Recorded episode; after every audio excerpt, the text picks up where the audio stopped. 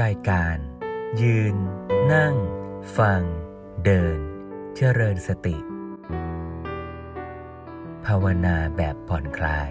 ผ่อนพัก รักษาใจ ให้โปร่งใส สุข เบา ด้วยพลังแห่งฉันทะ และธรรมะสมาธิ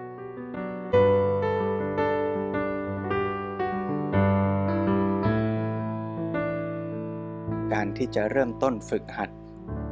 ศึกษาพัฒนาชีวิต ก็เริ่มด้วยการที่เรารักษา ศีลคือพฤติกรรม ทั้งสี่ด้านนะทั้งการสำรวมอินทรีย์นะการรักษาปาติโมกหรือสิกขาบทที่เป็นข้อหลักนะอย่างในวันนี้หลายท่านก็ได้ตั้งใจรักษาสิกขาบท 8 ข้อ ที่เรียกว่าอุโบสถศีล ก็ให้เราตั้งใจ ที่จะรักษากายวาจาของเรา เป็นแบบฝึกหัดอย่างหนึ่ง รวมทั้งเรื่องของการใช้ปัจจัย 4 วัตถุสิ่งเสพต่างๆ และการหาเลี้ยงชีวิต ให้เป็นไปด้วยดี จริงอยู่อาจจะไม่ได้บริบูรณ์ บริสุทธิ์ร้อยเปอร์เซนต์ ก็ขอให้มีความพยายามที่จะค่อยๆ ฝึกหัดพัฒนาเรื่อยไป เราอาจจะยังเผลอ มีฆ่าสัตว์ตบยุง เราก็รู้ รู้ว่า เออ มันไม่ถูกแหละ แต่ว่าเรายังทำได้ไม่สมบูรณ์ ก็ค่อยฝึกต่อไป อย่าไปหมดเรี่ยวแรงว่า โอ้ ดูสิ เรายังรักษาได้ไม่บริบูรณ์ งั้นเลิกรักษาเสียเลยดีกว่า คิดนี้ก็ไม่ถูก นะเมื่อเรารักษาศีลพฤติกรรมทั้งต่อตัวเราต่อผู้อื่น ซึ่งหลวงพ่อสมเด็จก็เน้นย้ำว่าไม่ใช่แค่ว่าไม่ทำชั่วนะ แต่ต้องทำความดีเกื้อกูลสร้างสรรค์ พัฒนาทั้งตัวเราทั้งสังคมผู้คนรอบข้างด้วยทำยังไงให้เราเป็นกัลยาณมิตรที่ดีต่อผู้คนรอบข้าง นอกจากเราจะเข้าหากัลยาณมิตรแล้วเราก็ทำตัวเป็นสมาชิกของสังคมที่ดีอย่าให้เขาว่าว่าเข้าวัดแล้วปฏิบัติทำแล้ว ยิ่งเป็นคนที่คบยาก อยู่ด้วยยากนะอย่างนี้ก็เรียกว่า เราก็ไม่ได้ทำพฤติกรรมที่เกื้อกูลต่อคนรอบข้างได้เต็มกำลังของเรา เมื่อพัฒนาพฤติกรรมรอบข้างในด้านของศีล ทั้งในแง่ไม่เบียดเบียนผู้อื่น แล้วก็ทำดีเกื้อกูลแต่ผู้อื่นแล้วก็มาสู่ภาคของการพัฒนาจิตใจ ให้เป็นจิตใจที่มีความ สงบผ่องใสมีปราโมทปิติปัสสัทธิสุขสมาธิไปตามลำดับ วิธีการฝึกนั้น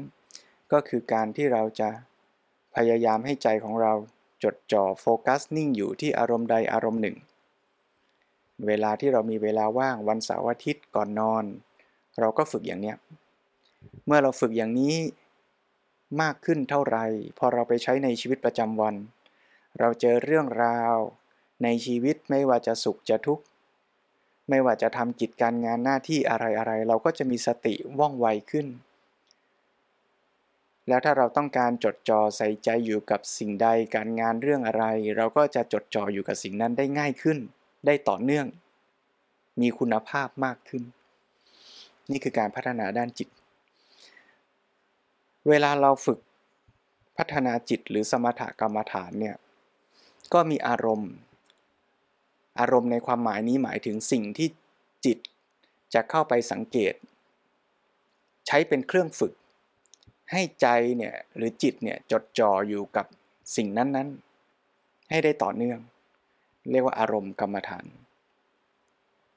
ในการฝึกสมถกรรมฐานหรือฝึกให้ใจสงบเนี่ยอารมณ์กรรมฐานมีได้หลากหลายหลายอย่าง จะเป็นบัญญัติหรือปรมัตก็ได้ ปรมัตก็หมายถึงว่าสิ่งที่มีอยู่จริง ๆ ส่วนบัญญัติก็คือสิ่งที่เราสมมุติ สร้างหรือคิดขึ้น แต่ถ้าเกิดเป็นการเจริญวิปัสสนากรรมฐาน ซึ่งจะอธิบายต่อไปในรายละเอียดวันนี้เนี่ยก็คือการฝึกเพื่อเจริญปัญญา เมื่อกี้เราฝึกไตรสิกขา ก็คือศีลสมาธิปัญญา เมื่อเราฝึกสมาธิ ให้ใจสงบนิ่งแน่ว ก็เป็นเป้าหมายอย่างหนึ่ง แต่เป้าหมายสูงสุดในทางพระพุทธศาสนาคือการพัฒนาปัญญา ซึ่งปัญญานั้นในเบื้องต้นก็อาจจะเกิดจากการอ่าน การฟัง การคิดวิพิจารณาวิเคราะห์ แต่เมื่อได้อ่านได้ฟังจากกัลยาณมิตร เอามาคิดด้วยโยนิโสมนสิการแล้ว ก็จะต้องนำมาลงมือปฏิบัติ ให้เห็นจริงว่า จริงไหมชีวิตประกอบด้วยขันห้าจริงไหมขันห้ามีลักษณะเป็นอนิจจังทุกขังอนัตตา วิธีปฏิบัติที่จะทำให้เราเข้าไปสังเกตเห็นความจริงนั้นได้ ก็เรียกว่าวิปัสสนา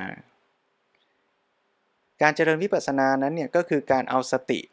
ไปพิจารณาในฐานทั้ง 4 ก็คือ สติปัฏฐาน 4 กายเวทนาจิตธรรม ไม่ว่าจะเป็นกายเป็นเวทนาเป็นจิตเป็นธรรมเนี่ย ก็คือ สภาวะหรือสิ่งที่มีอยู่จริง ๆ เรียกว่าปรมัตถสภาวะธรรม เพราะฉะนั้นเวลาเราไปปฏิบัติกรรมฐานเนี่ยก็ต้องรู้ว่าที่เราไปปฏิบัติเนี่ยครูบาอาจารย์หรือสำนักที่เราปฏิบัติเนี่ยท่านกำลังสอนสมถกรรมฐานหรือวิปัสสนากรรมฐาน ถ้าสมถกรรมฐานเนี่ยอารมณ์กรรมฐานจะเป็นอะไรก็ได้ เป็นเรื่องนึกคิดขึ้นก็ได้ เช่นคำว่าพุทโธพุทโธเนี่ยก็เป็น อารมณ์กรรมฐานในการฝึกสมถกรรมฐาน ให้ใจสงบนิ่งอยู่กับคำว่าพุทโธพุทโธ ถามว่าดีไหมดี ดีในแง่ที่เป็นเครื่องมือในการฝึกให้ใจนิ่งสงบ คราวนี้ถ้าเราจะฝึกให้เกิดปัญญา ที่จะเข้าใจความจริงของปรมัตถสภาวะธรรมเนี่ยเราก็ต้องสังเกตอารมณ์ที่เป็นปรมัตให้เป็น ยกตัวอย่างเช่นว่า ถ้าเราหายใจเข้าหายใจออกเนี่ย เราสังเกตอาการที่ปรากฏจริง ๆ เช่น สังเกตเห็นลมกระทบที่บริเวณปลายจมูก มีอาการกระทบยิบยิบ มีอาการสั่นไหวที่มีลมนะกระทบกระทบกระทบกระทบที่บริเวณปลายจมูก มันมีอาการตึงๆอยู่ตรงปลายจมูก แล้วอาการตึงๆนั้นน่ะมันก็ค่อยๆ ไล่เข้ามาเข้ามาที่โพรงจมูก ลึกเข้ามาที่ลำคอ ไปตึงๆอยู่ที่บริเวณทรวงอกหรือท้อง แล้วอาการตึงๆนั้นน่ะมันก็ค่อยๆ คลายตัว เคลื่อนจากท้องออกมาที่ปลายจมูก ในขณะที่อาการตึงๆ กระทบกระทบนั้นน่ะ มันเคลื่อนจากปลายจมูกลงไปที่ท้องเนี่ย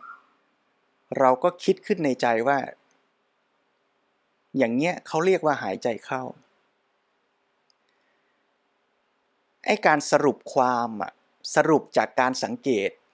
ที่เห็นอาการตึงตึงตึงตึงเคลื่อนเคลื่อนเคลื่อนเคลื่อนเนี่ยแล้วมาสรุปเป็นความคิดว่า อ๋อ อย่างเนี้ยเรียกว่าหายใจเข้า ไอ้คำว่าหายใจเข้านั่นอะคือบัญญัติ เป็นอัฏฐบัญญัตินะแล้วเราก็อาจจะใส่คำแทนการหายใจเข้านั้นอีกชั้นหนึ่ง ว่าพุทธคำว่าพุทธนั่นก็เป็นบัญญัติ เป็นบัญญัติที่แทนลมหายใจเข้าอีกทีหนึ่ง เฉพาะลมหายใจเข้านั่นก็บัญญัติแล้วนะ เพราะฉะนั้นการเจริญวิปัสสนาไม่ใช่การสังเกต อาการรวมๆที่เรียกว่าลมหายใจเข้า แต่การเจริญวิปัสสนาคือการไปสังเกตอาการจริง ๆ ตรงๆก่อนที่จะถึงข้อสรุปว่าหายใจเข้า ก็คือสังเกตตรงๆไปที่อาการกระทบ กระทบกระทบ อาการกระทบกระทบ ตึงๆหย่อนหย่อนไหวๆอุ่นๆร้อนๆอันนั้นเรียกว่าการกระทบทางกาย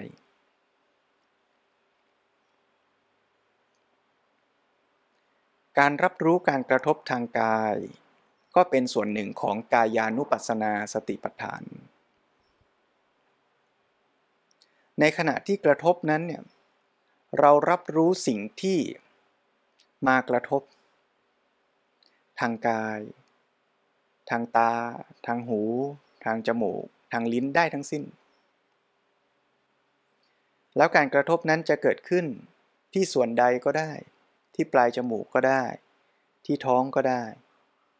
ให้รู้อาการนั้นตรงๆ ไม่ต้องสรุป ไม่ต้องวิเคราะห์ ไม่ต้องเรียกชื่อมันก็ได้ แต่สำหรับผู้ปฏิบัติใหม่ๆ ครูบาอาจารย์ ท่านก็แนะนำว่าอาจจะใส่คำเข้าไปช่วย อย่างเช่นที่ว่าเมื่อกี้ ว่าพุทธว่าโทนะหรือว่าเข้าว่าออก หรือว่าพองว่ายุบ หรือว่าย่างว่าเหยียบคำเหล่านี้ทั้งหมดเนี่ยเป็นคำช่วยเท่านั้น แต่สิ่งที่ผู้ปฏิบัติจะต้องสังเกตก็คือตัวอาการกระทบกระทบ อาการตึงตึงหย่อนหย่อนอาการไหวไหวร้อนร้อนเย็นเย็นสังเกตอาการนั้นเป็นหลัก ส่วนคำบริกรรมนั้นเป็นเพียงเครื่องช่วย ช่วยให้ใจไม่ไปสนใจอย่างอื่น นอกจากสิ่งที่กำลังบริกรรมอยู่ เช่นผู้บริกรรมว่าพองยุบ พองยุบคำว่าพองยุบนั้นก็เป็นแค่คำช่วย ช่วยให้ใจไม่ไปสนใจอย่างอื่น นอกจากพองกับยุบ แต่เวลาใจไปสังเกตจริงๆอะต้องสังเกตให้เห็นอาการไม่ใช่สังเกตเพียงแค่ว่าพองกับยุบ ไม่ใช่สังเกตแล้วนึกเป็นภาพ เห็นท้องเราในจินตนาการกำลังพองออกกำลังยุบเข้า ถ้าเราไปจินตนาการเป็นภาพก็ดี เป็นคำก็ดี เหล่านั้นก็กลายเป็นบัญญัติ ไม่ใช่ตัวอาการจริง ๆตัวอารมณ์ของวิปัสสนาต้องเป็นตัวอาการที่ปรากฏตรง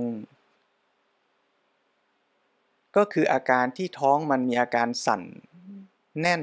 ตึงขึ้น ตึงขึ้น ตึงขึ้น ตึงขึ้น ตึงขึ้น แล้วเราไปสรุปเรียกอาการที่มันตึงขึ้น ตึงขึ้นต่อต่อต่อต่อกันอย่างนั้นน่ะเรียกว่าพอง เราสังเกตอาการตึงตึงตึงตึงนั้นไม่ใช่สังเกตพอง สักพักอาการตึงตึงนั้นมันค่อยๆคคลายตัวมันค่อยๆ ลดลง ลดลง ลดลง ลดลง ลดลง ที่จุดไหนก็ได้ที่เราสังเกตชัด ขอให้ผู้ปฏิบัติได้ลองฝึกสังเกต อาการนะอาจจะเริ่มจากทางกายก่อนก็ได้ แต่ขอให้สังเกตฝึกสังเกตที่อาการตรงๆของสิ่งนั้นๆ ที่ปรากฏ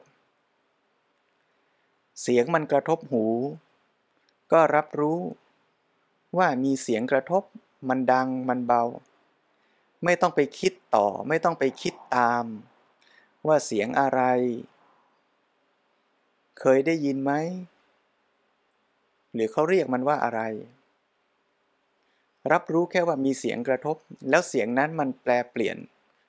มันอยู่มันหายมันหมดไปก็รู้ตามที่มันเป็น ไม่ต้องไปคิดเทียบเคียงกับทฤษฎีว่าเสียงอย่างนี้เรียกว่าอะไร เดี๋ยวมันจะต้องดับไปตามทฤษฎีหลักธรรมข้อไหน ไม่ต้องคิดเทียบเคียงอย่างนั้น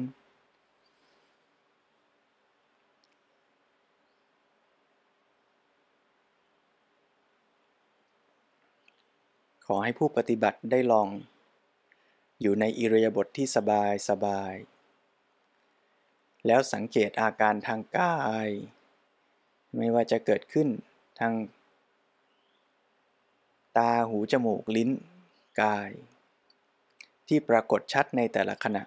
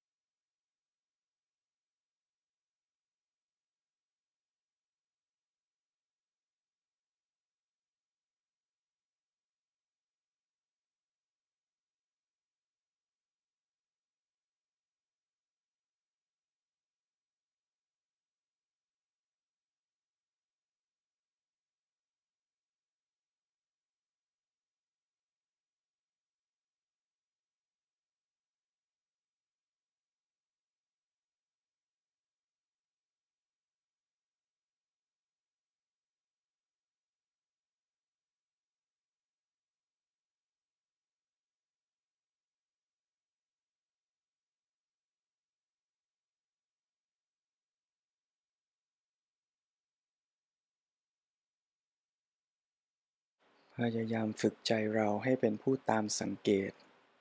อาการที่ปรากฏ อย่าไป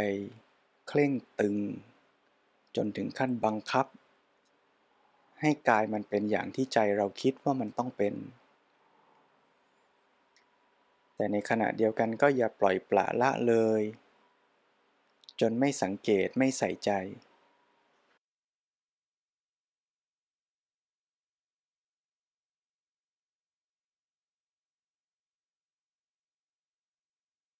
ฝึกสติให้เป็นผู้สังเกต รู้อาการที่ปรากฏ โดยไม่ไปบังคับ แต่ก็ไม่ปล่อยปละละเลย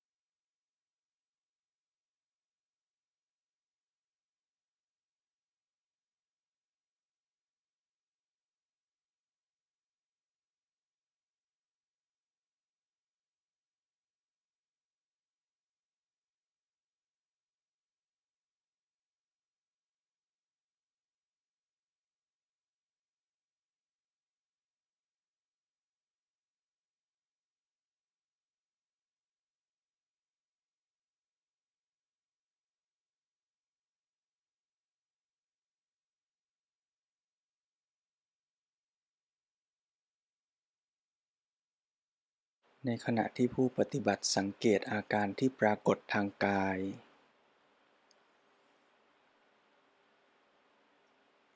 ก็อาจจะสังเกต พบอาการหลาย ๆ อย่าง มีอาการสั่นไหว มีอาการตึง หนัก กด มีอาการเบา มีอาการอุ่นร้อนเย็น ที่จุดต่างๆ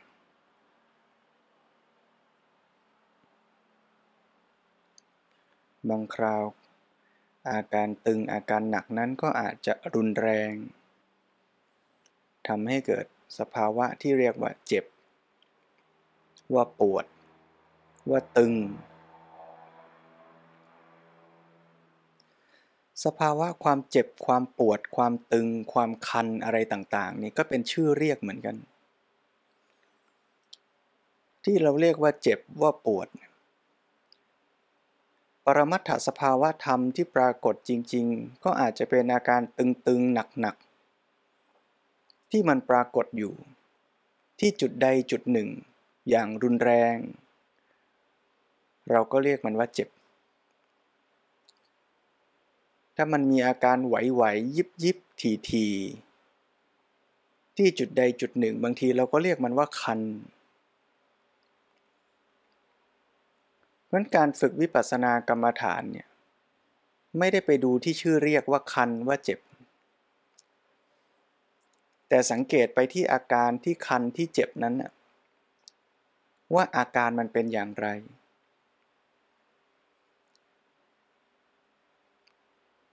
สมมุติว่าเรานั่งแล้วเราปวดบ่า ตึงบ่า เกร็งคอ เราก็สังเกตอาการ มันอาจจะไม่ได้ตึงทั้งลำคอ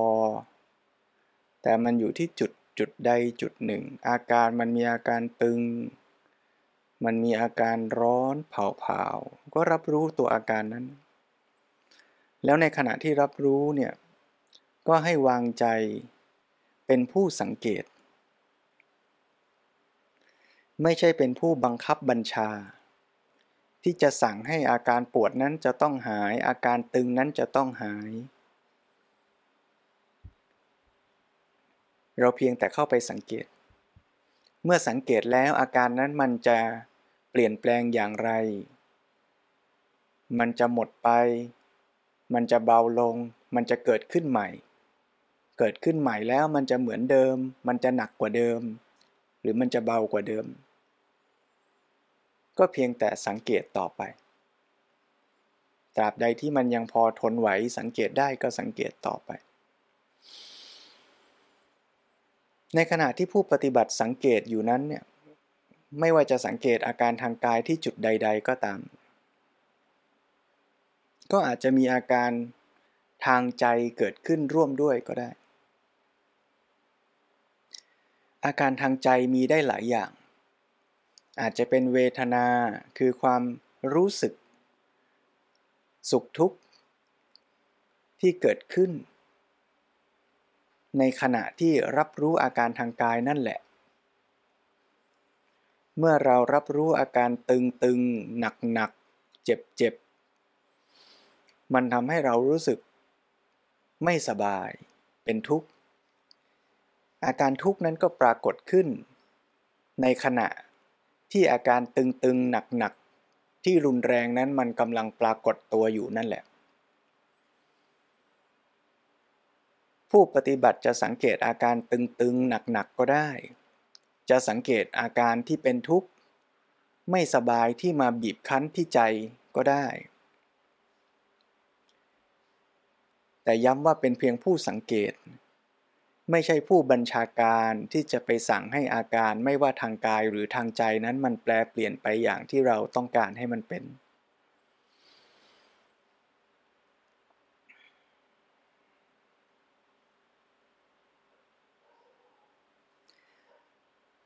นอกจากอาการสุขทุกข์ที่ปรากฏ บางคราวก็อาจจะมีการคิดนึกปรุงแต่งต่อเป็นเรื่องเป็นราวไปอีก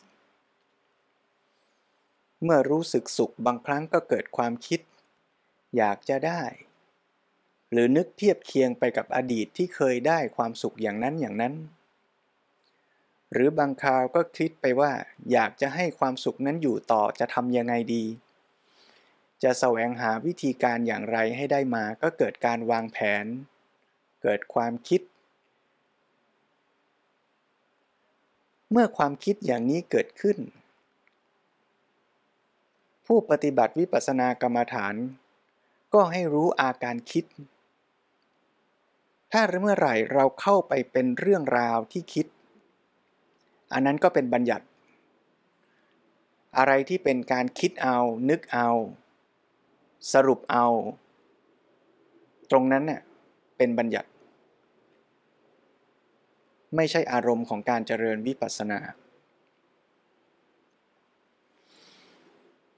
งั้นถ้าผู้ปฏิบัติเกิดความคิด ในช่วงขณะหนึ่งอาจจะเผลอคิดไปแล้ว คิดไปว่า เราเคยได้ความสุขอย่างนี้ หรือเราอยากจะทำอย่างนู้นอย่างนี้เพื่อให้ได้ความสุขในอนาคตข้างหน้า ตอนที่เข้าไปเป็นความคิดตอนที่กำลังคิดไปแล้วนั่นตรงนั้นเรียกว่าเผลอ พอเรามีสติรู้ตัวอีกครั้งหนึ่ง เราเลยรู้ว่าเมื่อกี้หยกหยกเนี่ยเราคิด ตอนที่เรารู้ตัวว่าเมื่อกี้เราคิด ตอนนั้นน่ะคือผู้ปฏิบัติมีสติ สังเกตเห็นการคิดของจิตเมื่อสักครู่ ก็เรียกว่าผู้ปฏิบัติสังเกตเห็นจิต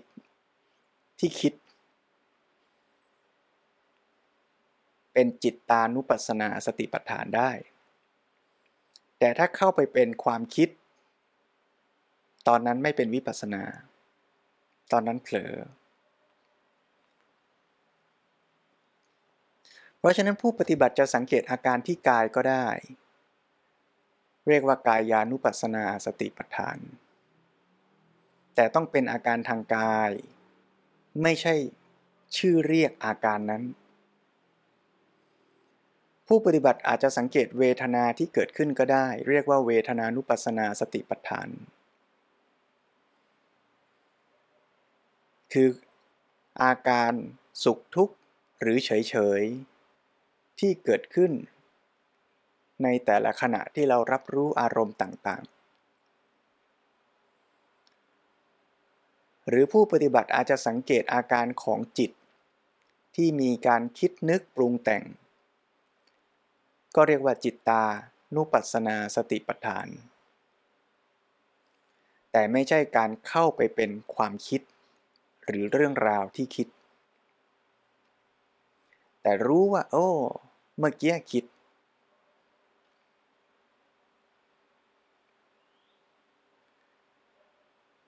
ถ้าผู้ปฏิบัติเจริญสติมีกำลังได้ดีขึ้น เรื่องราวความคิดปรุงแต่งก็ค่อยๆ ลดลงลดลง จนไม่มีเลย สังเกตเห็นแต่อาการที่ปรากฏตรงหน้า จนบางครั้งผู้ปฏิบัติก็รู้สึกไปว่า ไม่มีความคิด จิตหายไป แต่ในความเป็นจริงก็ยังมีจิต ที่รู้อาการอย่างใดอย่างหนึ่งอยู่นั่นแหละ ผู้ปฏิบัติก็สามารถสังเกตอาการของจิต ที่มีสติรู้อาการอย่างใดอย่างหนึ่ง ได้ด้วย การสังเกตจิตที่มีสติรู้อยู่อย่างนั้นน่ะก็เป็นจิตตานุปัสสนาสติปัฏฐานเช่นเดียวกัน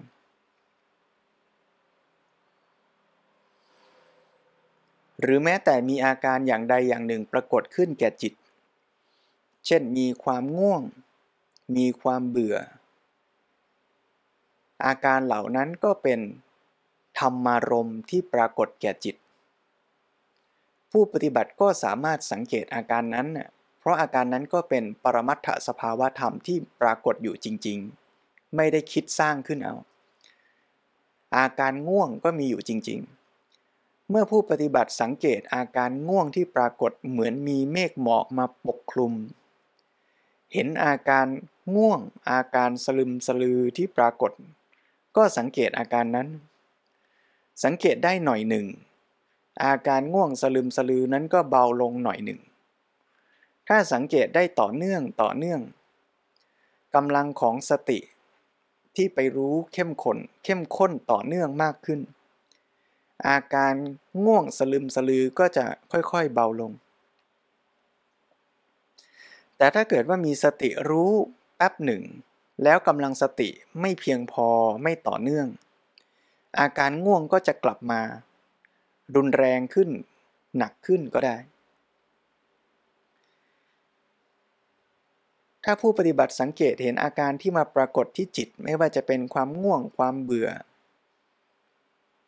ความอยากอยากได้อยากมี อยากเลิก อยากสนุก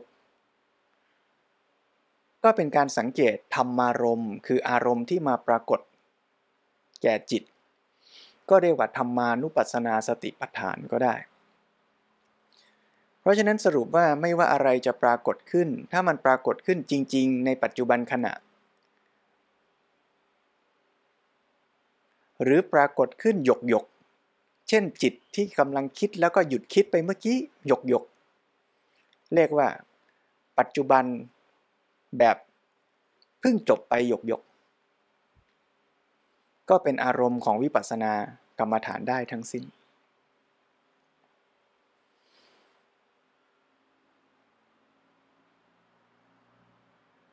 เอาละ15 นาทีสุดท้ายในการปฏิบัติร่วมกันในภาคบ่ายวันนี้ ท่านใดนั่งต่อ ไหวก็ขอให้นั่งต่อเนื่องต่อไป ท่านใดรู้สึกว่าอิริยาบถนั่งไม่เหมาะ จะลุกขึ้นเดินจงกรมก็ได้ 15 นาทีนับจากนี้ขอให้ทุกท่านได้สังเกตใส่ใจ มีสติอยู่ที่อารมณ์ ที่เป็นปรมัตถสภาวะธรรมคือกาย เวทนา จิต หรือธรรมารมณ์ ถ้าเผลอก็รู้ว่าเผลอ แล้วก็กลับมาตั้งใจสังเกต ต่อไป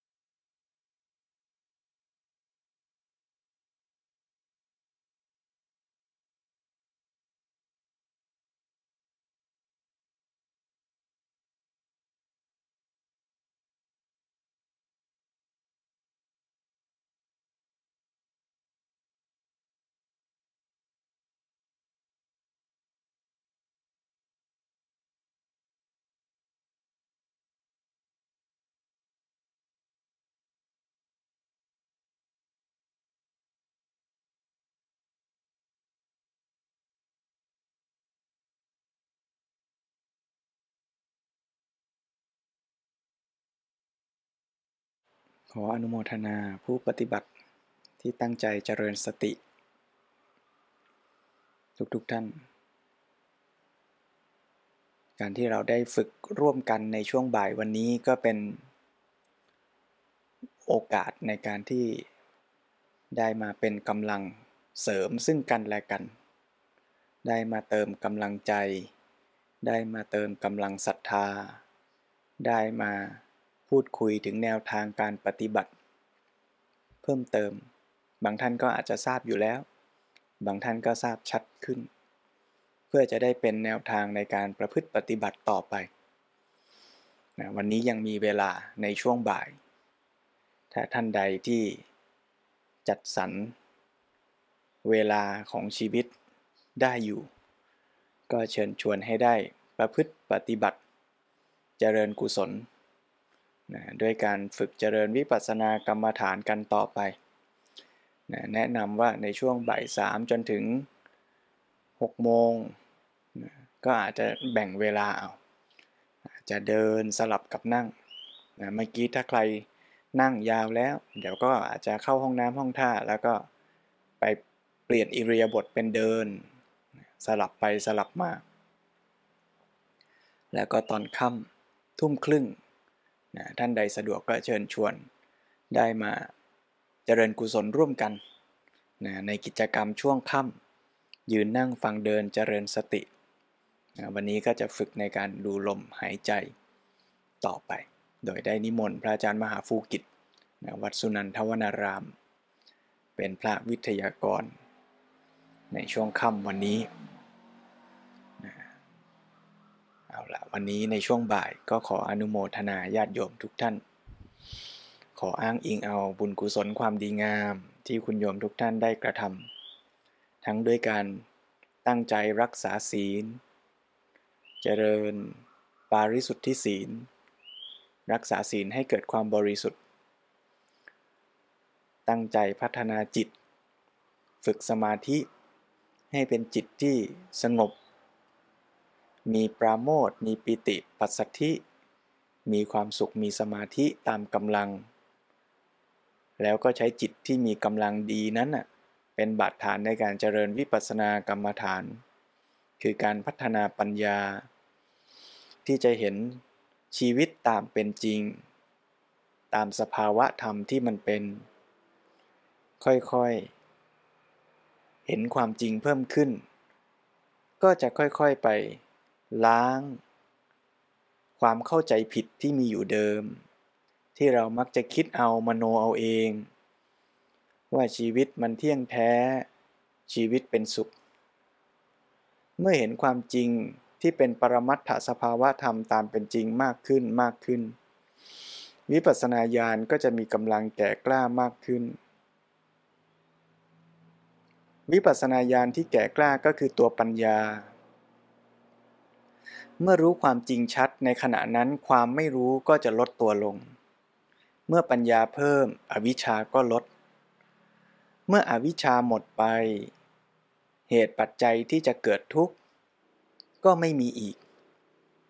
เมื่อนั้นก็เรียกว่าสิ้นทุกข์ คือปลายทางของการปฏิบัติ ฝึกฝนในทางพระพุทธศาสนา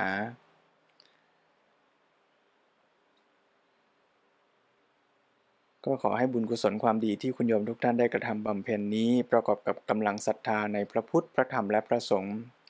ได้เป็นภารวะปัจจัย ให้คุณโยมทุกท่านได้ถึงซึ่งที่สุดแห่งทุกข์คือพระนิพพานตามคำสอนของพระสัมมาสัมพุทธเจ้า เพื่อให้เราเป็นอิสระจากกิเลส แล้วได้ใช้ชีวิต เพื่อทำประโยชน์ ทั้งแก่ตนเองและแก่สังคมผู้คนรอบข้างอย่างเต็มกำลังความสามารถ โดยท่วนทั่วกันทุกท่านทุกคนเทินขออนุโมทนา